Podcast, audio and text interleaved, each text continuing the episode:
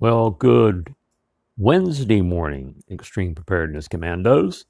Uh, we talked about how you could remember where your vehicle is in the parking lot of the mall or shopping center.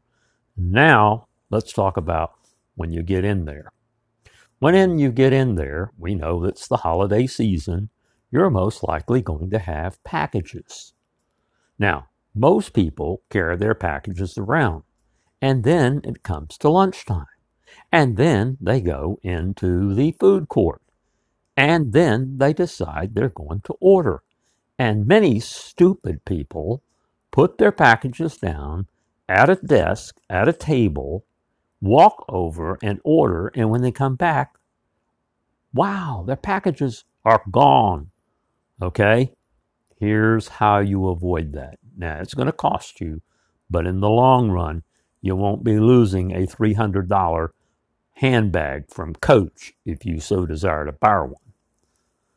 Here's how you do it you take your packages to the concierge up at the front of the mall and you check them in. Then you can go to the restaurant or the food court and you can feel like you'll be a lot safer because you don't have these packages. And sometimes you have a rug rat with you. And so that makes distractions.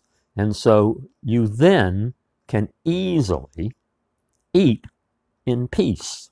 The other thing is, if you are in the food court and you are a lady or even a man, since they carry them now, do not, under any circumstances, put your handbag or your shoulder bag or whatever it may be on the back of the chair, especially if you're sitting close to where all the traffic passes by the food court.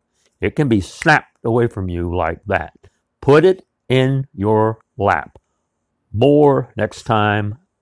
Out.